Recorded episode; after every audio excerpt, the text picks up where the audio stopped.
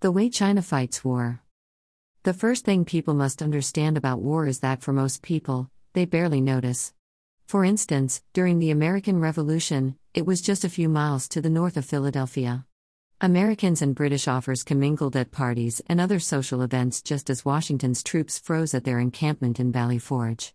The residents of Philadelphia primarily played both sides so they could survive whoever eventually won the war. Just as we see now with the American war with China, it's an undeclared war, and that's the way China wants it. There is a lot of commingling because ordinary people know they need to survive and find a way to appease whoever wins.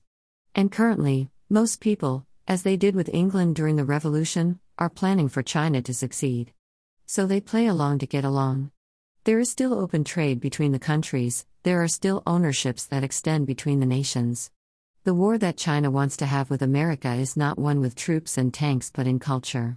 Their strategy is to replace our culture with their own, so they plan to convince those average people to embrace their culture gradually and through that means to undo America and replace it with Chinese communism. China's premier book on strategy, The Art of War, lays it all out for everyone to see. They don't mean to be friends with us or anyone in the West. They intend to conquer us and rule over us, implementing their culture at all costs. Warfare changed in the world the moment that the radio was invented.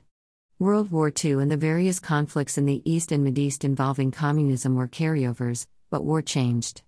Before mass communication around the world, which we have today, the goal was to use sheer force to force an opponent into capitulation. Now, such a surrender of culture can occur through the media, which is why China has invested so heavily into buying up American media and using it to shape our opinions against American capitalism and toward Chinese communism. Since most of us think of war as planes, tanks, missiles, and troops, we never declared war formally because the war with China has always been about other kinds of means to instigate a capitulation. Remember the power of Voice of America during the Cold War. By sending in media to the USSR from the United States, considerably eroded everyday citizens' belief in communism and caused a massive erosion in support for the mother government. Combined with the outrageous spending Russia involved themselves in to keep up with Reagan's military buildup, it crushed the nation and communism from that part of the world. China and many others worldwide have studied that playbook and are attempting to use it against America. They have loaned us money to control our debt obligations. They have purchased property in America to have a vested interest in what goes on in our country. They have a massive spy network of honeypots raised from unwanted little girls in their culture to subvert the politics of our republic.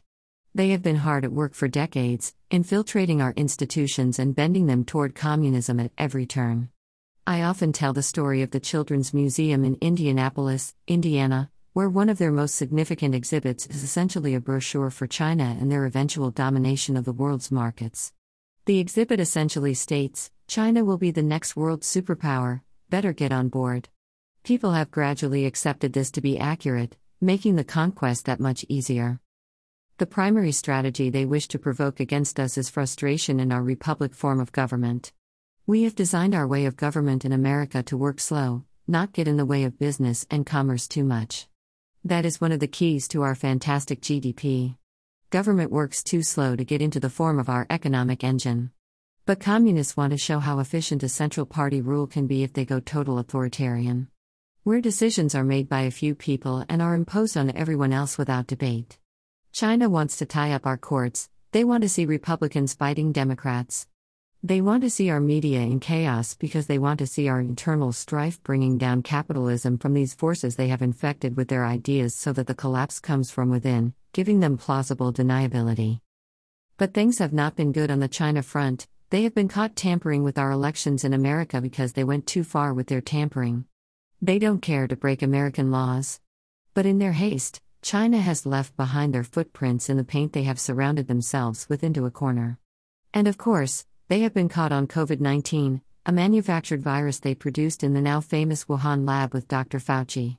They have tried to contain the story with their global media partners of Google and Facebook, but the story has gotten out just as the information did back in the days of Voice of America. News still gets out, and China has its hands on all kinds of duplicitous activity. America can't afford to call them out on it because of our debts, because China has the goods on so many of our politicians and their relationships to the spy network. There has been a lot of commingling. I pointed out that during the revolution, Benedict Arnold was one of Washington's favorite generals. But during all that commingling with the British officers, Arnold met a nice girl very sympathetic to England. So, out of love or lust, or both, he betrayed Washington and fought on the side of the English. It happens all the time. The only thing that has changed is the way we fight. Not the intent of the fight. Many in our present Congress have had such relationships, and they are compromised to China, and they can't fight back, not anymore. Their hearts are not clean. Yet never confuse the matter. The Chinese want to show how slow our republic form of government is and how fast their communist government can act because the flaw in their belief is that government can produce. That is the failure of all Marxist ideologies. Marx never figured out that centralized authority could not force fairness on people while still producing on a mass scale. Marxism never accounted for the personal autonomy of individual free will. America discovered that and developed it in its own unique way, and the Communist government of China knows it cannot win face to face. They have had to resort to all this double dealing and internal insurrection as their only means to accomplish their objective. One of the reasons their mistakes have increased, and they have been exposed, is because the Trump economy was threatening to get too far in front of them, destroying their goals of becoming the world's most dominant economy.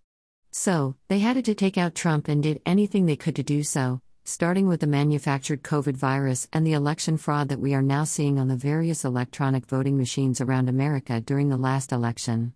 Ultimately, they plan to capitalize on people's hatred of Joe Biden, a president they put in place, and to shove Americans toward communism for a solution to all the dysfunction they hear about in the news, much of which is now owned by corporate media loyal to the Chinese change state. And that is where we are, at war with China and their intent to rule the world with communism. And nothing else. Rich Hoffman. Click to buy the Gunfighter's Guide to Business.